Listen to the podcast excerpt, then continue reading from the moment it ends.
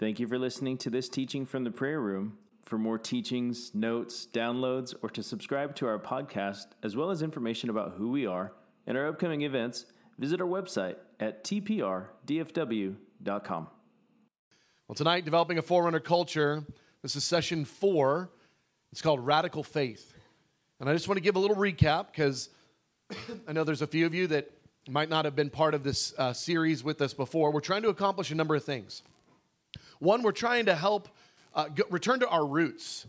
How did this ministry uh, become this way? How did it start thinking this way? How did the Room Missions Base get to this point? Not so much in our expression, a little of that, but more in like, what do we believe? What do we hold to? Who we are? What's our DNA? How do we get to this point? Because it didn't happen overnight, it was forged over time.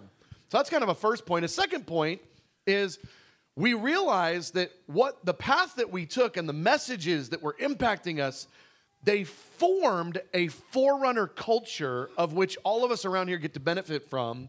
And part of what we're doing is we're documenting our journey to create this course for other ministries that would want to likewise forge a forerunner culture because we know how to do it, we did it.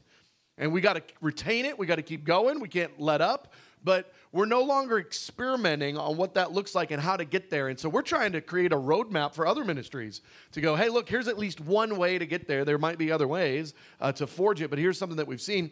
And then along the way, we want for every one of these sessions to impact our hearts.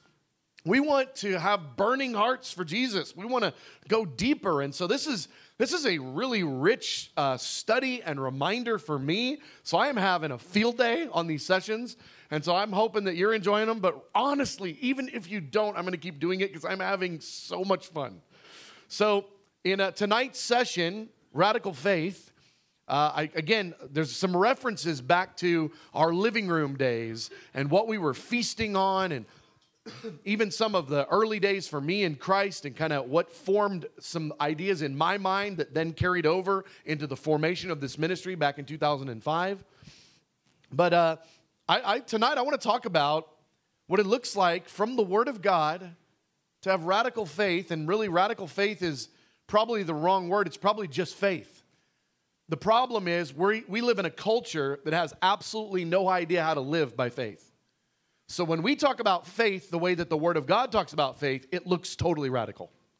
So I'm going to go ahead and leave the term radical faith because I think it helps bridge the gap from what we've seen and what we've experienced to what the Word of God advertises should be normal Christianity. And so tonight, as we kind of jump in, I want you to keep that in mind. Just a couple of thoughts here as we get started. We want to start believing that God is who He says He is in the Bible. I mean, I don't think that's a novel idea. I recognize everybody's probably like, of course we want to do that. No, no. We want to actually look at what the Bible says. And if the Bible says this is God, we want to believe that and live like it's true if it means we die today. If it means we lose stuff. If it means we gain stuff. If it means we look stupid. We want to look at what the Word of God says about who God is. We want to believe that and go, this is true. Everything else is liar, liar, pants on fire. I'm going to believe the Bible. That's what I'm talking about. Now, that's a little different. I mean, that's the way that the Word of God presents Christianity, but it is not the context of which we are used to living in in our culture, even in the Christian culture. We want to hear, believe, apply, and engage the God of the Bible. We want to hear what, who God is from the Word. We want to believe that's really who He is. We want to apply it to our life. We want to make life changes and line stuff up like what we read in the Bible is actually true and not a myth. And then we want to engage God according to what it is that we read in the Word. Just our first opening verse here, 1 Corinthians 16. Be on your guard. That means it's going to be a battle, it's going to be a fight. Be on your guard, stand firm in the faith. Be courageous. Be strong. I love that so many times it doesn't say stand firm in Christianity. It says stand firm in the faith. In the faith. Because the very foundation of what it means to be a Christian is not analytical. The foundation of Christianity is not an analytical assessment, one plus one equals two. It's actually negative 27 and negative 1 billion equal 10 trillion. I mean, it's like you did, these things just, they're, it's, the math doesn't work. We're talking about a God who is real, who created everything, who is outside of time and space and everything else, who chooses to interact with us. It's, it's a wild ride. Now, just to get some foundations here, I want to be reasonable with us. Salvation comes through the same faith that we're talking about tonight. We're going to talk about what it looks like to live by faith and have those reality points in our life, but it goes back to you can't get saved unless you operated in this at least once. You're not a believer, you're not a Christian. You don't have the Holy Spirit living in you because you don't have the Holy Spirit living in you because you can read words or say phrases. You have the Holy Spirit living in you because you believed. What did you believe? That against all odds, against all understanding, against all culture, and against all of history, of your personal history, there's a real God. And He wants a relationship with you. You had to believe that, and that Jesus is the Son of God, and that He died on the cross. If you don't believe that, I don't mean if you can quote it. I don't mean if you prayed the prayer. I mean, if you don't believe that, then you're not a believer. So, the very basis of Christianity starts with this unbelievable reach outside of math, outside of analytical thought process. You have to go, there's an invisible God. He's real. His son came and died for my sins because I'm a sinner. I've got junk that keeps me from God. And if I don't deal with this, I'm going to go to hell. But if I do deal with this, I get a relationship with God and life is epic forever. That's a really different storyline than I was born an American, I went to school, I got a job, I got a wife, I got married. you know. It's a very different storyline. And this is the foundation of our faith. It's the same faith. The problem is, so many believers stopped there. They gave their life to the Lord, they operated in faith once, then maybe dabbled a little bit in it in those early years, and then stopped operating in faith. But that's the only way to grow in God. Whoever believes and is baptized will be saved. You have to believe to be saved. Believe, then follow Jesus. The first ask is be baptized as a public expression of I gave my life to Jesus. He says, but it's about believing, it's about faith. Supernatural things are actually supposed to be happening here, people. When we come to know the Lord, I just want you to think about this for a second. You got God living inside of you, and five minutes ago, before you knew the Lord, you didn't. Don't you think you're different? That's about as big of a, I mean, this is different than like getting a new haircut. This is a bigger deal. Wardrobe change. You grew an inch. I mean, this is way bigger. You didn't have God, God, God. you didn't have Him. He wasn't inside of you. And now He's inside of you. There's something different. We're actually supposed to be moving in power. We're supposed to be seeing stuff happen in our lives because God's in there. It's not because you're cool. Look at this. Whoever believes, whoever believes, whoever. Special people? No, unspecial people. Whoever, unspecial you. When you believe, these signs will accompany those who believe. Signs? Like signs and wonders and supernatural stuff? Yes. Signs. In my name, they'll drive out demons, they'll speak in new tongues, they'll pick up snakes with their hands, they'll drink deadly poison, and it will not hurt them at all. They'll place their hands on sick people and they will get well. This wasn't Jesus trying to give an exhaustive list. It's try- him just giving some spouting out. He's just like, cool, crazy stuff, power stuff, God stuff. He's like, you when you give your life to God, whoever believes that, whoever's real in that, there's now God living in you, and God stuff is going to start happening. When you were lost and you had no God, you had no God stuff. Now you have God, you should have God stuff. Oh my gosh, this is this is intense. This is what we signed up for. It's a new way to live. I can't stress the, the statement a new way to live, a new one, a different one than how you lived before. Look what it says. For we live by faith, not by sight.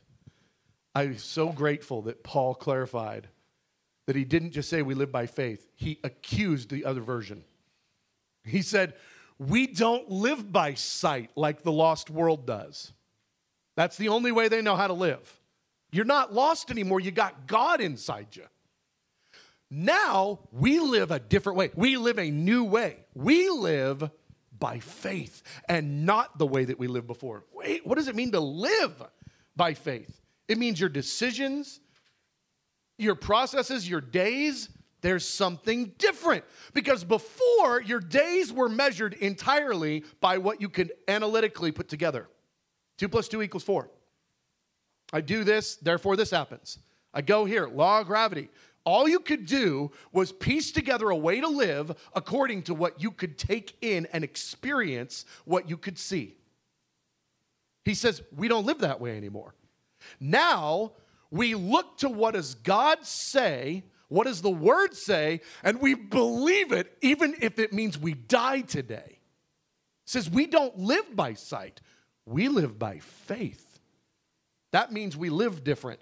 Now, the reason I'm saying this, and I want to drive the point home, some of you might be early in that journey still. I don't mean early in Christ. You might have known Jesus for 10, 20, 30, 50 years. I'm not talking about how long you've known Jesus. I'm talking about how great is your faith. I'm talking about how many steps down this new way to live have you gone, or how many times have you seen those steps and been terrified and not taken those steps? I'm not mad at you. Just stop doing it that way. Live the new way.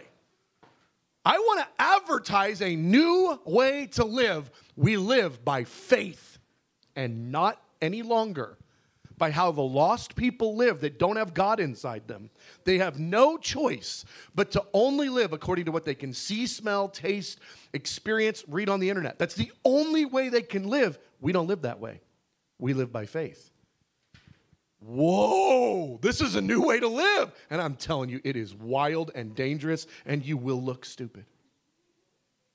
You want to ask yourself the question it's not judgment. Listen, this is so that you can be helped. When someone has cancer, it's a nice thing to tell them that. It's a nice thing so that they can work on it, figure it out, pray for it, get some help. So just ask yourself the question with no accusation Am I doing this? Am I living by faith? Maybe a little bit? Okay, well, where am I not? Oh, that part. Yeah, I'm definitely not living by faith there. Okay, God, help me live by faith there. This is how we're supposed to live. And I think all of us are in various stages in a hundred different realms in our life. This area over here, we've got a bunch of faith and we're doing it pretty good. This area here, we've just said, no, God, you can't have that. this area here, we kind of tried it a little bit and fallen down a little, but we're not really sure what to do with it. I think there's a bunch of different areas of our life, but you just want to ask yourself the question Am I living by faith? Because it's available, people. It's available. But the onus is on us. It's not automatic. Top of page two. We can take up the shield of faith. And if we don't, we don't have the shield of faith. Talk about that for just a second. In addition to this, take up the shield of faith with which you can extinguish all the flaming arrows of the evil one. Let me tell you how this works. God says, walk by faith. He's yelling it. It's in the Bible. The Spirit of the Lord is leading us that way. In worship, you're in the middle of worship and you start to feel the Lord just a little bit. It's an act of faith to actually give yourself in worship to Jesus. It's an act of faith because you have to believe there's somebody on the other end of the conversation. Okay? That's God is saying, Come to me, faith, live by faith. The enemy is yelling at least as loud in your other ear walk by sight. Walk by sight. You're a fool. Stop doing that. Stop thinking that way. That's not real. That won't work. This isn't going to land. Stop that. And we take up the shield of faith. Think about a shield on the ground. It's only helpful if you pick it up. Arrows are coming. Dunk, dunk, dunk. Pick up the shield for the love of all. Pick it up and then dunk, dunk, dunk, dunk, dunk, dunk, dunk, dunk, dunk. You got to pick up the shield of faith. You've got to engage faith. You got to go, no. The word of God says, and you speak back to the enemy. You speak back to your own accusing conscience. You speak to the world and circumstances. Say, no, the word of God says. See, that's how Jesus handled accusation when he was tempted by the enemy on, on the hill. It's like when Jesus was brought before in his, his moment of temptation, the enemy would say something and Jesus would say, No, the word of God says. See, that's the shield of faith because what you're saying is the word of God is true and you're a liar. Your ideas that seem very reasonable are inaccurate and I will not give myself to them. You're a liar. The word of God says. That's taking up the shield of faith. I believe the word, I believe the leading of the Holy Spirit, and I do not believe what my eyes tell me. I don't believe it. It's not automatic. It takes energy, it takes effort. It's important. We have great power dwelling within us because God lives inside of us now. Ephesians 1 18 through 20. I know you guys, many of you know this passage. Pretend you don't for a second. Hear this fresh. This is Paul. He's praying for the church in Ephesus. He says, I pray that the eyes of your heart would be enlightened so that good stuff can start happening. He says, I pray that the eyes of your heart will be enlightened in order that you may know the hope to which he's called you. What is this hope? The riches of his glorious inheritance in God's holy people. What is this inheritance? What, what is this richness? What are we talking about?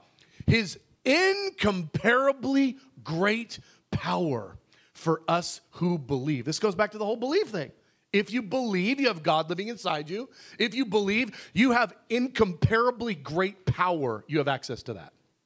You didn't when you were lost, and now as a saved person, you do. Your life should be different. You should be living by faith and seeing crazy things happen. Because the lost don't have access to that, nor do the Christian that won't pick up the shield. It's not enough that we know the word what the word says. We've got to do it pick up the shield of faith. When the accusations come, here's what the accusations look like. You're trying to believe God for something, and 10 very reasonable ideas come into your head, but it's not what the word says. You go, no, in Jesus' name, no, in Jesus' name, no, in Jesus' name. The word says, the Holy Spirit led me this way. We believe, we take up the shield of faith. Incomparably great power for us to believe who, who believe. What power is this?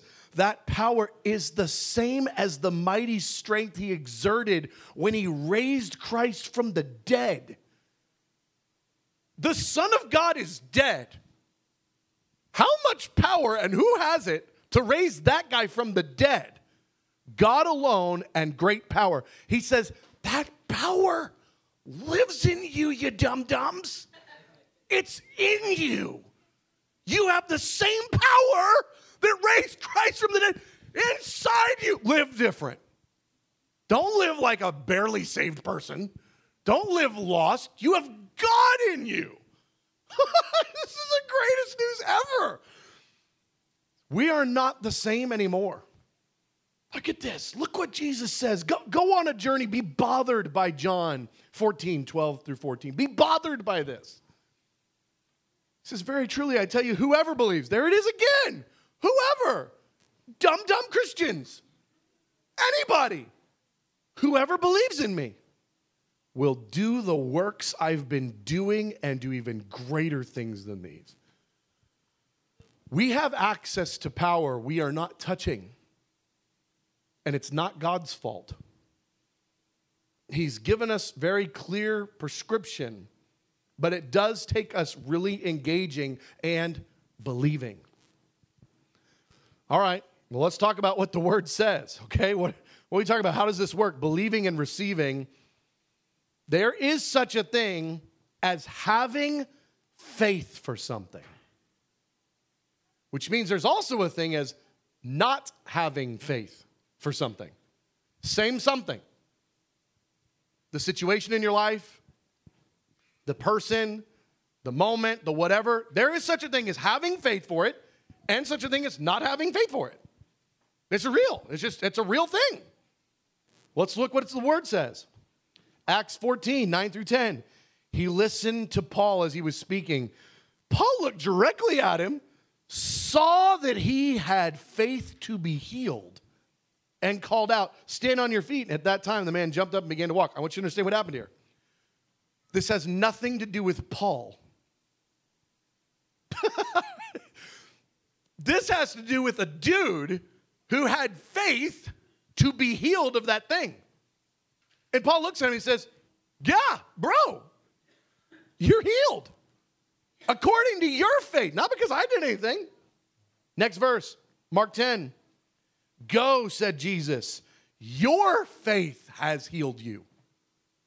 Your faith. This is Jesus. Jesus is like, this one isn't on me, friend. Your faith has healed you. That means they had that faith. That is profound. Next one, Mark 2, top of page 3. when Jesus saw their faith, he said to the paralyzed man, Son, your sins are forgiven. Get up and take your mat and go home. When he saw their faith, their faith, they had faith for God to do this thing. Listen, I don't, this, I am guilty of this as much as you are. I just don't want to pacify it and call it okay. I want to get into the pit with you and let's own the fact that we have little faith, that we don't have faith for a lot of things.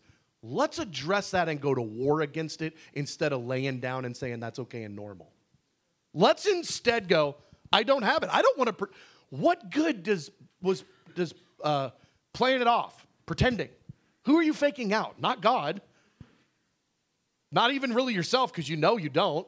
Instead, go, I don't have faith for this. What's it going to take? Lord, I don't I don't believe this. I don't believe this. But I know I should, so will you help me? Like can I not be here in 6 weeks or a year? Can, I be in a different spot in a minute? Can, do, I do I have to die here in this spot where I don't believe? I don't believe. Will you help me overcome my unbelief? He says, Oh, that's good. I like that. That's a great start. If you'll approach me that way. But here's what I think we do many times. Nah, I just, I'm not really willing to press in for that. I don't really care. It's not that big a deal anyway. Okay. Then that's how it's going to be. but if you're like, I'm going to take hold of the hem of your garment and I'm not letting go till you bless me, you're going to get something and it'll be different. But this is how it is. Take heart, daughter. He said, Your faith has healed you. Oh my gosh. Now, this is not how Jesus spoke to everybody. There were many times Jesus did it on Jesus' faith. But these occasions weren't on Jesus' faith. He said, This is because of you. You believe this. Okay, here we go. Boom. On your faith. God will do things according to our faith. This is, uh, guys, I recognize for some of you tonight, this is going to really cause you theological problems you're going to have to work out with God. I'm really glad about that, by the way. Because these are problems we want to dialogue with God about. Don't come up and ask me. I'm not telling you anything but Bible verses. Go back to the source. Don't come, Brad, you said this. Did I really, or did the Bible say it? Because if I said it, then yeah, take up your ought with me. But if it's in the Bible, go talk to the, bro, the one who wrote it. Don't, don't come up to me. God will do things according to our faith. Look at Matthew 9, part B on page 3. He touched their, their eyes and said, According to your faith, let it be done to you. Matthew 8, Jesus said to the centurion, Go, let it be done just as you believed it would. Oh, guys, this is messy. This means we have so much untapped power and potential. So much, and it's not God's fault. It's not on God, it's not on Him. There is so much He wants to do. There is so much, but He won't do it outside of faith. Look at a part C. If you believe, you will receive whatever you ask for in prayer. These are Bible verses. I want to remind you same Bible that said God so loved the world, and we believe that verse. Why don't we believe this one? Well, because it's hard. Okay, well, for the lost person trying to figure it out, John 3:16 is hard. But eventually you go, You're God, I'm not, you're real. Where did we get your God? Where did we even get that? Your God, I'm not, you're real. Where did we even get it? The Bible. So why don't we believe the verses after it and before it? It's the same Bible, same God that wrote it, same God that saved you, same faith that saved you. It's the same stuff. It's the same thing. And it says, if you believe, you will receive whatever you ask for in prayer. Great faith exists. Look at this. Matthew 15. Jesus said to her, Woman, you have great faith! Exclamation mark. I'm excited. Your request is granted. And her daughter was healed at that very moment. There's such a thing as great faith. Oh, I'm grateful for that, but I think I'm way more grateful for the next one. Luke 17, 6. It doesn't have to be great to count, it just has to be real. Jesus replied, If you have faith as small as a mustard seed, you can say to this mulberry tree, Be uprooted and planted in the sea, and the tree will obey you like a dog. Huh? Here, little mulberry, mulberry, mulberry, mulberry. Okay, you get up and go play it in the sea. That's where you ought to be today. And then next week, plant yourself on the moon. And Jesus said, You put all the jokes in there you want. If you have faith as small as a mustard seed, you can say to a mulberry tree, Be uprooted and planted in the sea, and it'll obey you. Why did Jesus say this if this is a lie? The thing is, it's not a lie we don't believe this. We don't believe it. That's on us. That's not on him. He said it really clear. Now it's painful, and there's all sorts of ramifications. Like, well, but if that's real, then what about? Listen, you got to work all that theological stuff out on your own. I'm just telling you, Jesus Christ says you can tell trees to be your puppy. Okay? And it will obey you if you have faith. Now, if you tell that tree to get up and do the thing and you don't have faith, the tree is going to do exactly what you expected the tree to do nothing. It says, but if you have faith and it doesn't have to be great, it can be as small as a mustard seed. We need to go on a journey. I don't want to be bankrupt in faith. I don't want to live there. Let's go on the journey. Let's let's be real. Let's show up before God and go, Okay, look, I want to live according to this new way. I want to live by faith and not by sight because I've been busy living by sight and sprinkling a little bit of faith on it. But I haven't been living by faith. I, I want to live a new way. I want to engage faith and believe God. This kind of faith inherits promises. I'm going to skip that one. You got notes and check it out later. Let's go to the third part here, top of page four. Realities of doubt and belief. Now, here's the problem you are in a fight, and it's a very real fight. And I don't know if any of you have ever been in a fight, besides maybe John Stokes. But, but if you're in a fight, whatever you do, don't just stand there and let them hit you. do something, put your hands up, fight back, run away, something. Don't just stand there and get the snot beat out of you. I think what happens so many times, I want to say, I think the majority of Western Christianity has just completely succumbed to unbelief, just settled straight into it, where we're not even trying to fight the good fight of faith. We're not even trying. We're going to church, we're reading our Bibles, we're trying to encounter the Lord, all good. But the subject of faith, it's been taboo. It's like, nah, we don't really do that in our culture. We don't really want to do that. We really don't know how to do that. The problem is, we have completely allowed the enemy to squelch the faith. Made us a bunch of sissies. Squelch the faith, where we don't live by faith, we live by sight mostly.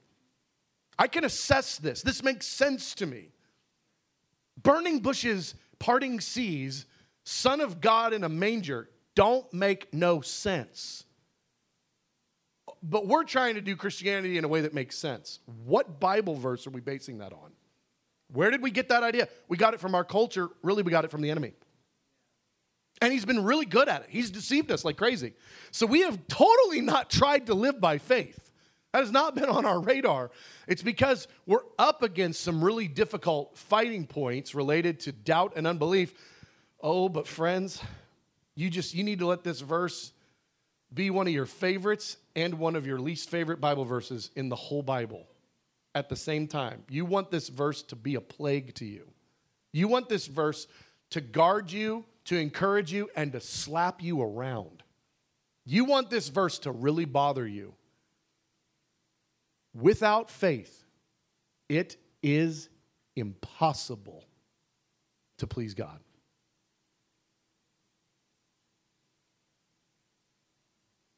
Why?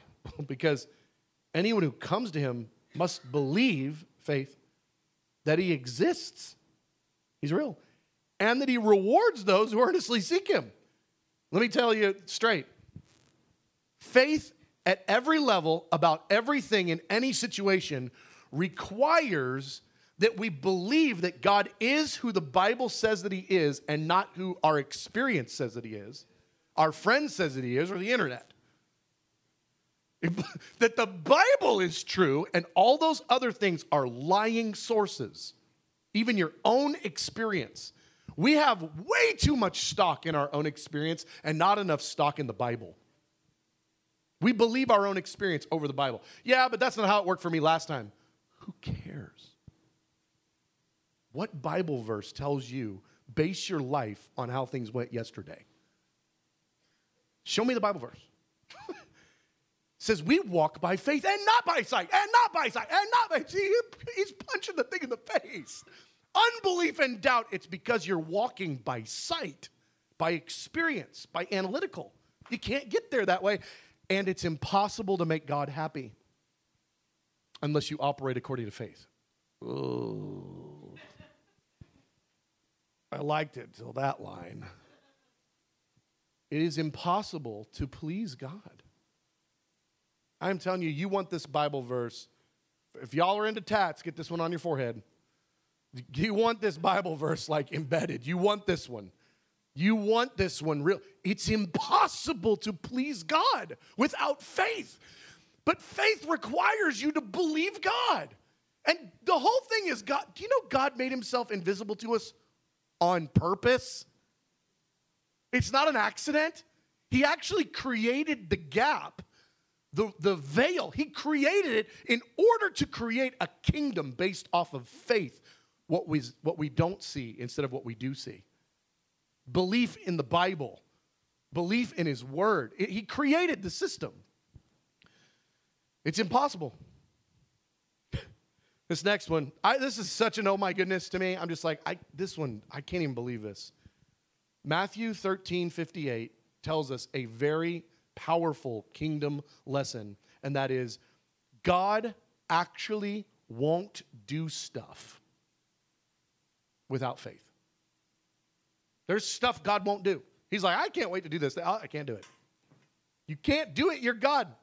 Yeah, but I have created this kingdom principle where there is not faith involved. There's stuff I actually can't do. I created my own shackles, I bound myself.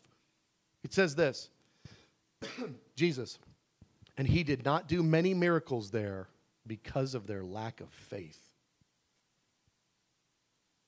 Oh no. this is it's impossible to please God without faith. He didn't do miracles there because he didn't have faith. This faith thing is like really, really a big deal. I mean, I want to maybe put it second to love God with all your heart, soul, mind, and strength.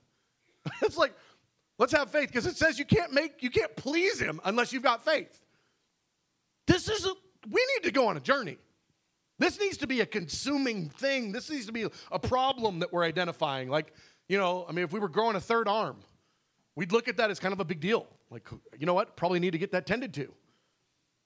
You want to tend to this. You want to look in your soul and go, uh, I guess I don't really have faith. Not, not like I thought I did.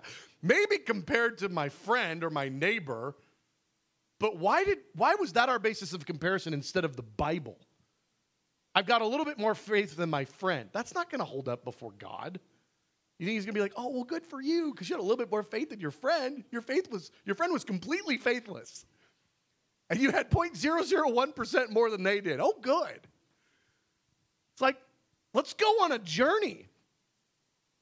Look at this James 1 5 through 7. Ask God who gives generously to all without finding fault. Ask God. Really, when it comes to faith, it's all ask God, talk to God, hear from God, read what God said, God's perspective, God's ideas. It starts with God. Faith starts with God. Faith starts with God. We don't make up our own stuff, we go to God. We go, God, you're the source, you're where it's at. He says, Ask God, who gives generously without finding fault, and it will be given to you. But when you ask, friends, you must believe and not doubt. Because the one who doubts is like a wave of the sea blown and tossed by the wind. And that person should not expect to receive anything from the Lord. These are Bible verses, guys. These are life parameters of what it looks like to live by faith. That person shouldn't expect they're going to get anything from the Lord. Why? Because they're just going through the motions. They weren't engaging faith. They didn't pick up the shield of faith. They weren't pressing in. They were just murmuring. They're just praying stuff. They're doing it by rote. it's like, I mean, that's better than nothing. Maybe it primes the pump a little bit. It's better than sinning. But that's, he says, you shouldn't expect to get anything. And he's not mad about it. He's actually describing how this works. He's like, this is how this works on planet Earth. We are responsible for what we know. Part of what is going to be a little bit of a trouble for you guys tonight is tonight is a loud proclamation of some things that you already know, but it's going to be fresh for some of you, and it's going to be brand new information for others. And look what it says here in Matthew 11 21. Woe to you, Chorazin. Woe to you, Bethsaida. For if the miracles that were performed in you had been performed in Tyre and Sidon, they would have repented long ago. What does that mean? You are responsible for these words, for this Bible, for these Bible verses, for this teaching, for this concept. You're responsible for it. And as you hear it, you need to respond to God. Otherwise, your heart is going to harden against these things. Tonight, one of two things is going to happen. You're going to get softer towards this message, or you're going to get harder towards it. And no one makes the decision except you alone. But you're responsible for it. Now I recognize, yeah, but my experience says, yeah, but that thing, yeah, but I tried. Yeah, I got we all got a lot of yabbits. We got a lot of yabbits. I know I got mine. You can't let your experience be your teacher. You got to let the Word of God be your teacher. And you go, no, okay, I don't know why that didn't work. I sure wish that would have worked. I'm bummed that it didn't. I'm mad and sad, but that doesn't make the Word of God void. It means I've got to go on the journey and unravel this thing and figure out what the heck happened. Be willing to go there. Don't close your heart off to this teaching, engage it. It's Bible verses. All right, well, stories from the Word. I'm just going to give you a few, and then I'm going to give you some personal ones. And I'm going to give you personal stories from when I was young in the Lord, not personal stories from however many years in today. I'm going to give you early Brad in the Lord stories because I want you to recognize God would do this for somebody that's known the Lord for weeks or months or a year or two. Okay, so I don't want you to have to think about what's happening now. I got cooler, bigger stories now. But I want you to know what happened in 2000 and, you know, 99 and 2000 and 2001, right after I gave my life to the Lord. Okay, first, Word of God. Part A on page five Joshua made the sun stand still for a day, or better part of a day. Go read the verses, it's right there. Joshua 10. Joshua caused the sun, the sun, to stop moving because he was talking to God. It was prayer ish. He's in a conversation with God and he tells the sun to stop moving. And the sun stopped moving. It's totally impossible. You're making that puppy dog mulberry tree thing a very small deal right now. That seems like easy deal. Make the sun stop meaning the earth stopped rotating. That's what that means. Do you understand? The earth stopped rotating because a human, one dude said, Earthy, stoppy spinny, and the earth stopped spinning. Guys, that is nuts. And it's in your Bible, the same Bible that says God so loved the world. Same Bible. Next, this is probably my favorite miracle in the whole Bible. I mean, I, I, it's touched my life in ways I just can't even explain. Elisha made an iron axe head float in the Jordan River because it was borrowed. I'm like, there is all sorts of practical purpose on this one. How many times you ever lost something or broke something that was borrowed, right? It's like, oh, Lord, it's borrowed. It's like, oh, okay, well, then we'll just cause all laws of physics to just turn over. Just speak to iron, heavy, heavy iron, much heavier than Wawa. And all of a sudden it's like, yeah, just reach in and get it. Okay. To me, this is like this passage, and I gave you the verses. This describes God's willingness to reach into our day to day. Because this miracle this wasn't like feeding all the masses, and this wasn't the parting of the sea for a nation. This is one dude who's like upset because he doesn't want to make his friend mad and tell him that he broke his axe. Do you see how little that is? Oh, I broke this pencil. Oh, it's the boss's pencil. He's going to be so ticked. It's like the 16th pencil I've broken of his pencils. God, would you fix this pencil? Whoop, ah! The pencil! And God's like, well, Have you ever asked me before? no, I didn't think we could do that. He says, Did you read the axe head prayer? No. Well, read the axe head prayer. Peter had a scandalous prison break. Our faith includes God breaking Peter out of a prison. It says the, the saints were all together praying, and an angel, the angel didn't get the idea himself. God heard the prayers and said, Hey, Angel Joe, go down there. Get that dude out of prison. Really? We can do that? Like the Romans and all that, you know, like the laws and yeah, just go break him out. And then all these details of Peter being broken out of prison and escorted by an angel. This is your faith. You could have this happen to you. You. You could have this happen. Why? Because you have the same power that raised Christ from the dead inside of you, like Peter did. That's why. See, we need to start believing the Bible and stop believing our experience. These Bible stories are not myths, they're facts. We need to reprogram our fact checker. We need to start looking for what the Bible says is real and true and right and stop looking at our experiences. Paul anointed handkerchiefs and aprons. He didn't, it doesn't even say that he anointed them. That's not what it says. It says handkerchiefs and aprons that Paul had touched. Somebody ran up, grabbed, and then ran out of the room and went to another city and started whacking people with it. It doesn't even say he anointed it. It just says the handkerchiefs and aprons that Paul had touched are now so anointed, people in other places are getting healed by that. Guys, that is so different than like, we're like, oh God, would you please heal this person? Would you please? It's like, just get a handkerchief. Whoosh. Healed. In Jesus' name. Guys, we don't have faith. The problem is not with God, and it's not with the Word of God, it's with us. This stuff is in there over and over, and this is the God of our fathers. This is the God of Christianity, the God of Jesus. This is Christianity. To live by faith in this guy who lives and thinks like this, who operates like this.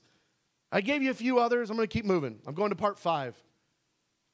Some personal stories from my early years. And again, I want to stress early years because I want you to get a picture for what you could see happen this week.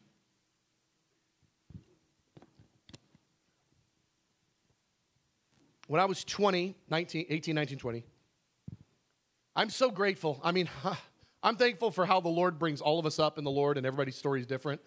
I am so grateful to have been a recovering atheist. I am so grateful that, that my experience allowed me to enter into the kingdom with absolutely zero pretense, zero foreknowledge, zero understanding. And because I was in a context that probably wasn't really my flavor. I didn't know what my flavor was when I first came to Christ. I just read the Bible like cover to cover over and over and over. So I believed the Bible because I got saved and said, What do I do now? And somebody gave me a Bible. It's like, You need this. I'm like, Great. I don't know what else to do. I'm going to know this book. And I'm going to try to know the God that's in this book. So I'm reading story after story after story, and I'm getting that as my primary intake. That's what that's my primary source of entertainment in those years. I'm reading Bible verse after Bible verse after story after miracle, and I just got, well, I guess this is who you are. I guess this is just how it is, because this is the Bible that gave me the information that told me you were real and gave me the opportunity for repentance, and I got saved out of the understanding of the messages of the Bible. This same Bible says you do miracles. So I guess you do miracles, so let's let's do the stuff. Let's get it going. So in those first days, man, I just I had so many crazy things. I'm going to share just a few of these stories. In the most direct parallel I can think of related to the axe head prayer, I had the wildest thing happen to me when I was about 20. I got a friend, he was uh, doing uh, ministry, he was one of the youth ministers at the church that I was an intern at. And he had me doing some side jobs with him, some uh, construction stuff. And um, I had somehow just like it was awful. I think I had like broken two or three of his tools over the course of some weeks. And I was just like beat up about it. I was like, oh gosh, I didn't mean to do this. I was like, it's just really bad. And one day, uh, I, I, think he actually told me, hey, because we're doing this work on this fence out in the grass, just be real careful not to lose the drill bit. Because we had a power drill, drill bit at the end of the drill. Don't lose the drill bit, okay? And it's like, I don't know, hour in or whatever, I totally lost that drill bit. And the grass was high. And I was like, oh, dang. And so I'm like really beat up about it. But I've also recently read these stories, you know, these axe head prayer kind of stories and stuff. And I'm holding the drill, and the drill bit is not at the end of the drill. You, you picture it? Okay. So I am looking around everywhere in the grass. I've looked around for I don't know how long, five or 10 minutes, but five or 10 minutes to look in the grass for a drill bit is a long time, okay? Finally, I put down the drill and I just, I'm like, oh God. And I go, I go, axe head prayer. I'm like, God, I need you right now. It's borrowed. I said, Lord, it's borrowed. Just like the past. I go, Lord, I cannot stand the idea of going to my friend and telling him I, I lost this 17 cent drill bit. I just can't fathom how I'm going to have that conversation with him. And I go, God, in Jesus' name, I need you to find the drill bit and have it manifest here for me somehow. I need you to give me back the drill bit right now. I look down on the drill that is now on the grass, and laying on top of the drill, straight up, is the drill bit. Explain that one. Because the God of Elisha that caused the axe head to float is the same God of the believer that gave their life to the Lord yesterday, a week ago, a month ago, a year ago. Same God. God still does miracles. We live by faith and not by sight. Next one. This one, I am telling you, you can call me a liar. This happened. It happened more than once, but I'm going to tell you the most dramatic one that happened. I was so poor when I was an intern at that church. I was so poor. It was unbelievable. My budget for food for the month was $11. $11 budget for food for the whole month. And that was also my fun money and whatever else I wanted to do. I mean, everything was $11. That was what I had left after I paid my few little bills. Okay? $11 a month. You can't do diddly with $11, by the way. But going to the grocery store with me was a lot of fun because the objective was not get things on the list. People would ask, "Where's the list?" I go, "You don't, you don't know how to do this. That's not what we're doing. This, this is we're going to spend an hour walking around the store with a cart and not put anything in it, and we're going to look at what is the cheapest stuff. Is there a sale on ketchup? I mean, we're looking for the cheapest stuff in the store, and then we just have to tally up how many of that can we get, and how much of that, and how much, and then oh, discontinued, old, and moldy. That's the good stuff right there. That's discounted. Let's put let's load up the cart with the old and moldy. But it never lasted the whole month, never. And there were many times where I'd be in that intern house and I was hungry. And I never told anybody my need. I just want to tell you, you want to get God involved in your life? Tell no one your problem. Because then when God does it, you can't say, oh, well, so and so knew. So and so didn't know squat. Okay? I can remember now, again, this happened more than once. It happened, I think, three times, but I'm going to tell you the most dramatic. I said, God, I'm in my living room. I said, God, I'm going to get on the floor. I'm going to put my face on the floor, and I'm going to pray for you to put groceries in a grocery bag on my front porch. I'm going to pray for groceries to appear on my front porch. I got on my face and I prayed for five, ten minutes. I don't know, not an hour, but not a minute. And I got up and I went to the front porch and there were no groceries. And I said, We're going to do this Elijah thing. The, the storm cloud, the size of a fist. I went back on my floor and I said, No, no, I'm hungry. You love me. I want you to put a bag of groceries on my front porch. And I prayed for another 10 or 15 minutes, whatever it was. And there, I got up off the floor and I went to the front porch and there was nothing. I go, No, God, no. This is the third time. This is the Elijah thing. I need you to put a bag of groceries on my front porch. I went out there and the third time there were two bags of groceries on my front porch. Why? Because God is who he says he is in the Bible. We don't believe, so we don't see. This isn't miraculous. This isn't crazy. This is, oh my gosh, the craziest thing I've ever heard. The problem is, it's the craziest thing we've ever heard. That's the problem. We instead want to go, I'm going to get my own stories. I'm going to build a relationship. I'm going to get deep with God. I'm going to get some faith in me. The problem is, we have no faith. We have no faith. I watched that. I can't. I will tell you, I screamed when I saw him. And I was like, two? I was like, Maybe I counted for the last one. I was like, maybe, maybe they like the first time I prayed, maybe somebody got in their car because God was like, hey, go buy Brad some groceries. And it just took 45 minutes or whatever to get here. I don't know. I don't know how it worked. I just know I was freaked out when I saw that. I kind of felt the Lord like, you know, I'd kind of like for you to not be quite as freaked out about this. Like you did believe, like you believed that there were groceries on the front porch. I put groceries on your front porch. All right. So one day I was having a hard time and I was just it just had a couple of things happen. It was just a, a rough day. And I go, Lord, I go, I'm just having a really rough day. I just need you to do something cool. I need you, not people. I need you to do something cool where I know it's you. And I just go, wow, Lord, I need you to do something cool. Within seconds, my phone rings. Then seconds. Now, at this point, I'm 20, 21. I don't know. I'm something. I'm 20 something. Okay? Whatever I am. And uh, it's my dad. And um, the last thing I'm thinking is that my dad's going to be involved in whatever it is I just prayed. I've completely forgotten in the one second between me praying and the phone ringing that I just prayed. And my dad goes, Hey, hey, uh, I got something cool to tell you. I was like, Okay. He said, You know how when you were growing up, every now and then for like Christmas or a birthday or something, one of your family members would get you a savings bond? And if you guys don't know what that is, go look it up. But he's like, Do you remember that? And I was like, Yeah, like a $25 savings bond or like a $50 savings bond. He's like, Yeah. He said, he said, Well, you know, it's been like a long time.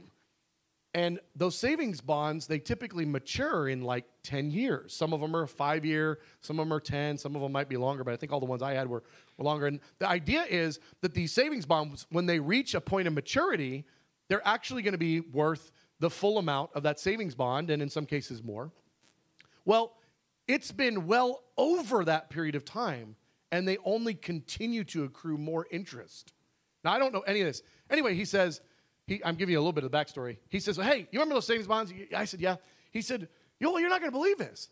I just found this box, and it's got all these savings bonds, all these, like seven, you know, seven $25 savings bonds or something, okay? $150.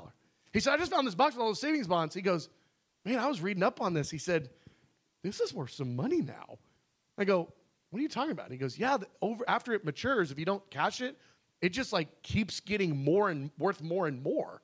I was like, really? He goes, he said, yeah. He said, you have hundreds of dollars here, maybe more. And I was like, no way.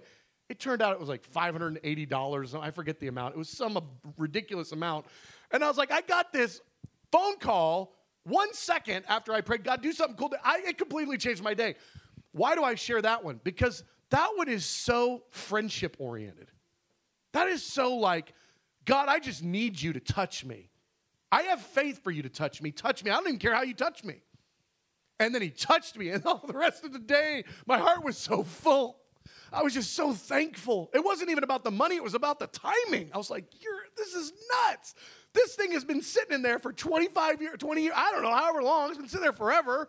And now all of a sudden, boom, on this day, right after, I, Lord, you're so good. I move into a house, won't go into the story. And I had recently, I know this is crazy, it's foolish, whatever. I had recently discovered Panda Express. And Panda Express discovered me. And we fell in love. That orange chicken. That orange chicken. So I'd moved into this house, and and uh, there's a there's a spot on the other side. It was over on Green Oaks in South Arlington. There's a there was a spot on the uh, on the other side of the the road of Green Oaks because I was on a cul-de-sac, and a spot on just on the other side, right after I moved into this house, that was like uh, bare. It was like there was nothing there. It was a it was a retail spot, but it, there was nothing there. And I just got it in my heart one day, Lord, I want a Panda Express right there. Walking distance. I'm gonna walk out my front door, take 100 steps, and eat orange chicken. And go, Lord, I want a Panda Express right there. And I just decided every time I pass that piece of dirt, which I'm gonna pass it twice because I'm gonna pass it out of my house and then coming back to my house, I'm gonna pray every day in Jesus' name, build a Panda Express right there. I'm just gonna do it. I'm just gonna, I'm gonna pray for a Panda Express. And I would be in the middle of a conversation, somebody be in the car with me or whatever, they'd be driving, we'd be talking, and all of a sudden we get to that spot, and I was like they weren't even in the car anymore. I go, in Jesus' name, Panda Express. And they just look at me like, weren't we talking? Like, what are you doing right now? I go, no, no, I made a, I made a promise. I'm gonna do it every single time. I never missed one. I always, and every part person is like, what? This is weird. Why are you doing it? Because I want a Panda Express right there. And they're like, it doesn't really work that way. Maybe not for you. I'm gonna get a Panda Express right there. So time goes by. I don't remember how long it was. Months. I mean, it wasn't days. It was months or could have even been a year. I, it was a long time. One day I drive by, and there's a sign on that piece of property that says, Panda Express coming soon. There's a Panda Express right now. That same spot. It's a sign and a wonder, and I know how it got there. Marketing wise, it was in the wrong spot. I mean, I guess it got my money, but it, it, wasn't close enough to the highway. There's all sorts of reasons why that is not where a Panda Express should be, but there's one reason that there should be a Panda Express there. Then those early days, as I was telling you, you know, my, my stories about how just didn't have money for anything. I didn't have gas money.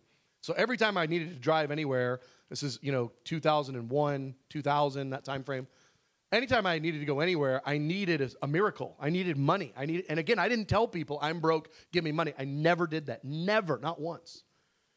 And so uh, something happened, and somebody, I needed to run an errand for somebody or something that caused me to have to drive all the way across the Metroplex, like far across the Metroplex.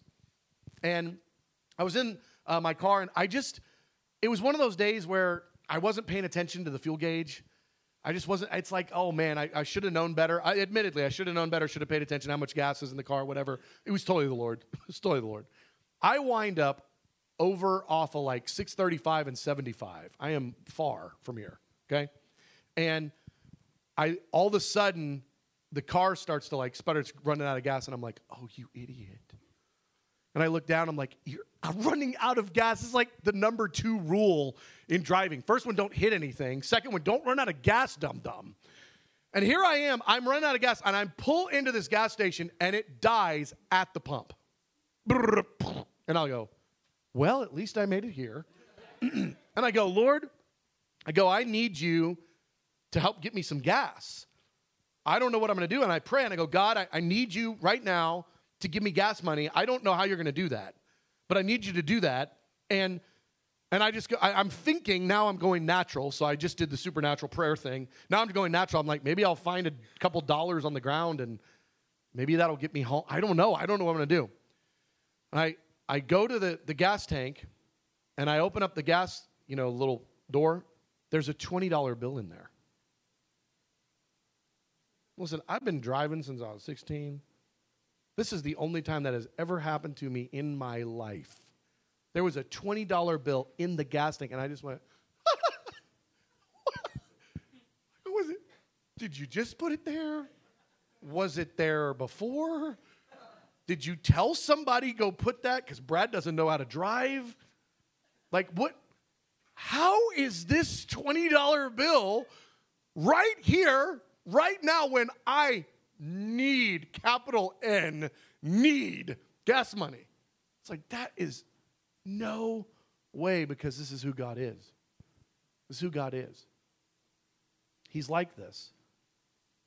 Skip down, I'm going to letter H, part, uh, page 8. A season of time, not long after that, but before the prayer room, season of time where I really felt the Lord just speaking to me, just subtly. It wasn't loud, it's just subtly about Him getting me a job at a, uh, at a home building company called Lennar Homes. And I knew somebody that worked there. And I said, Hey, you know, are there any openings? And he's like, Well, I don't think so, but I'll ask. And sure enough, there were no openings. And, and uh, I, I just really felt like the Lord, the Lord said I'm going to need a job there. And I got a hold of their HR department, and they're like, "Yeah, sorry, we're not hiring.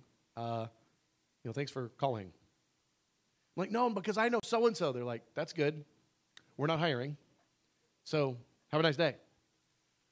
And I wouldn't recommend this unless the Lord leads you. I always recommend you follow the Lord. I quit my job. I had a job at that point, and I had bills. I had an apartment. And this apartment was $600 a month. That may not, I mean, that's a good deal today. But uh, this was $600 a month. A little garage apartment over off of New York.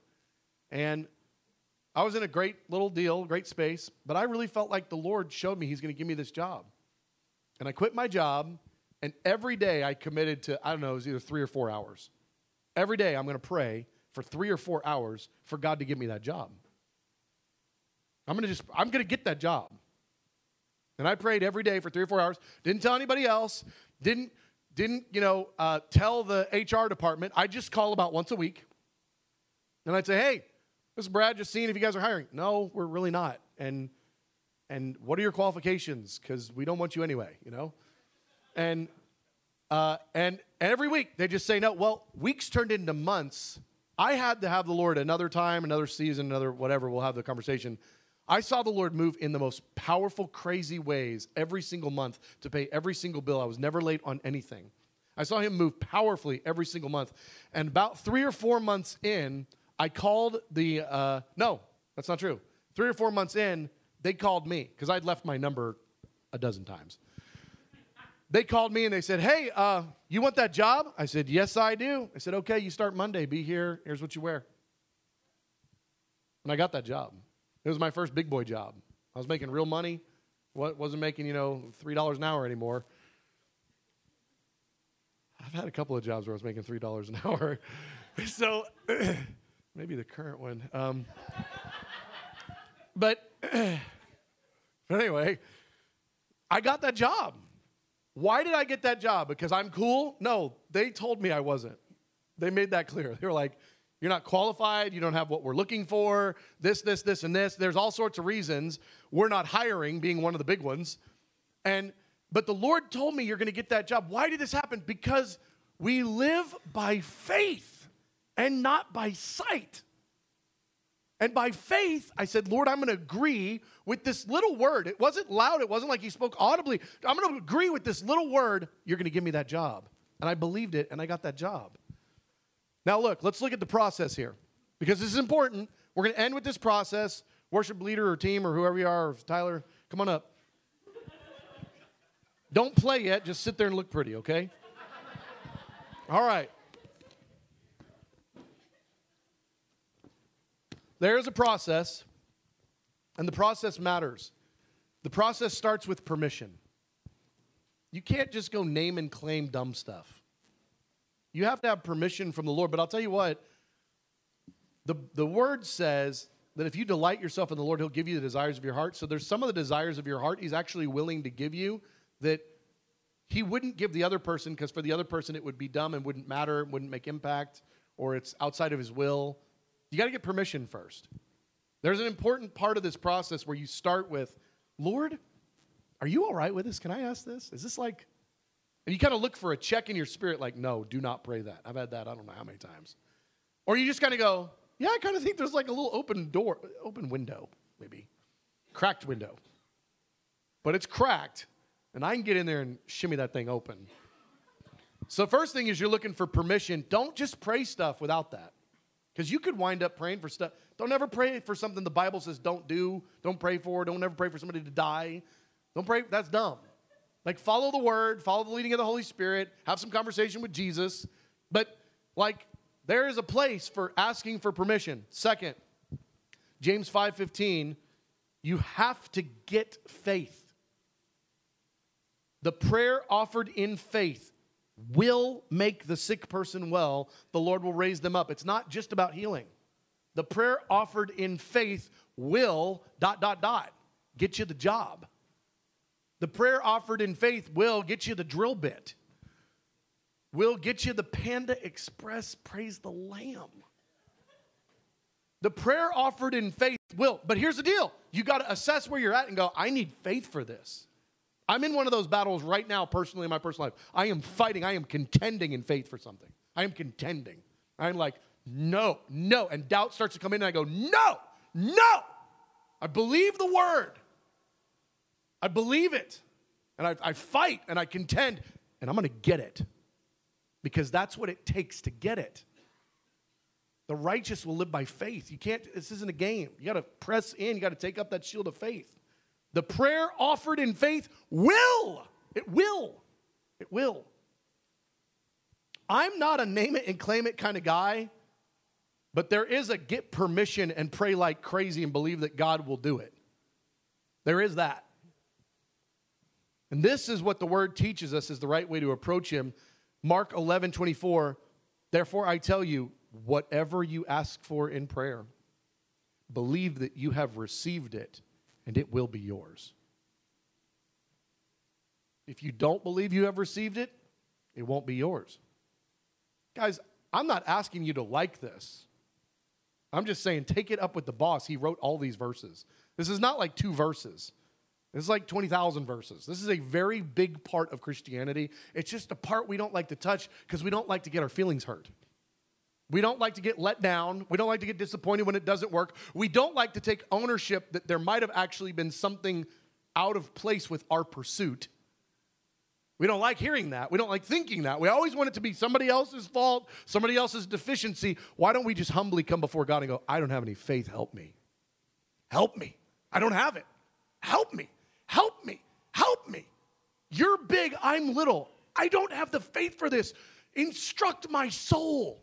Help me, lead me. I'm where the deficiency is. It's not you, it's weak me. Help me overcome my unbelief.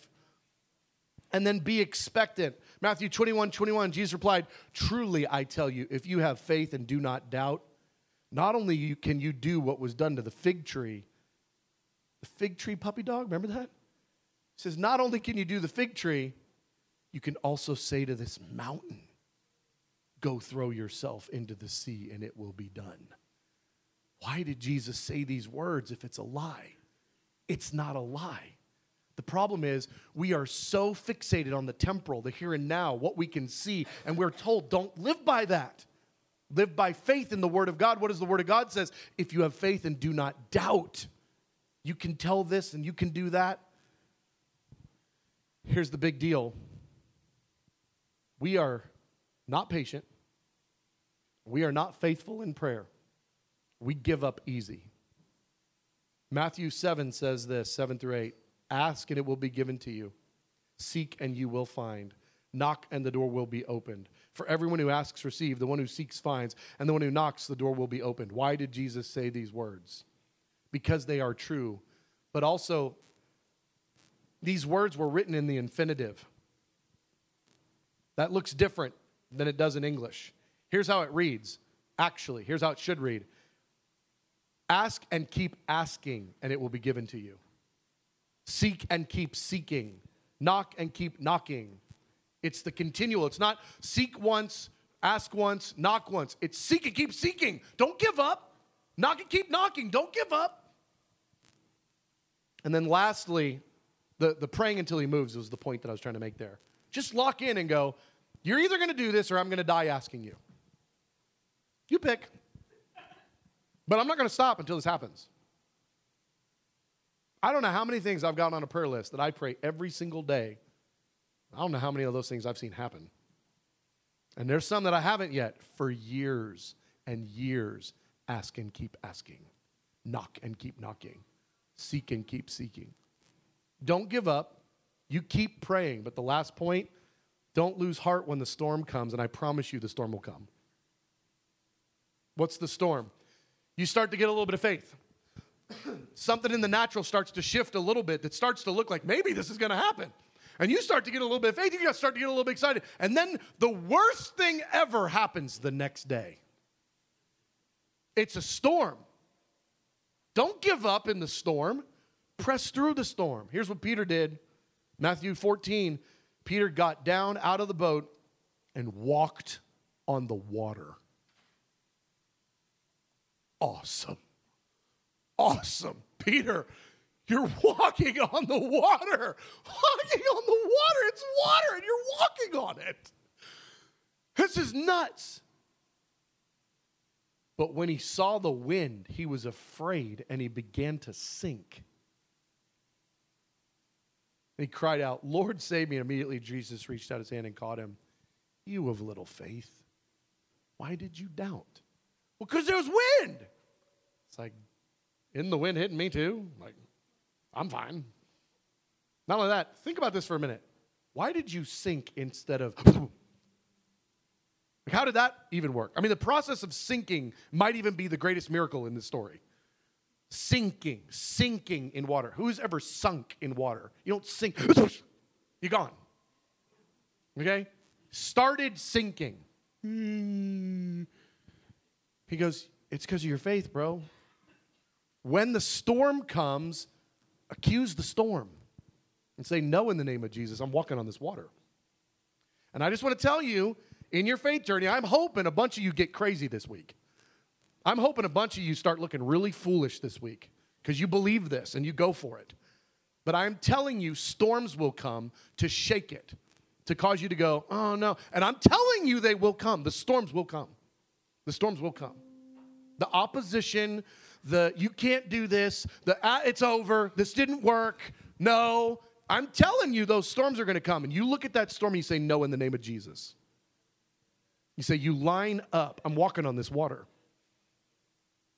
And you go, no, the word of God says, he who has faith and does not doubt will receive what he asks for. You got to press in. You got to stir yourself up in your most holy faith. It's not stir yourself up in Christianity, it's stir yourself up in faith so that you can believe and press against the lie. The lie being what everybody else in the matrix has been told and sold. You do not live by sight, you live by faith. This concludes this teaching from the prayer room. For more resources, please visit our website at tprdfw.com. Thank you.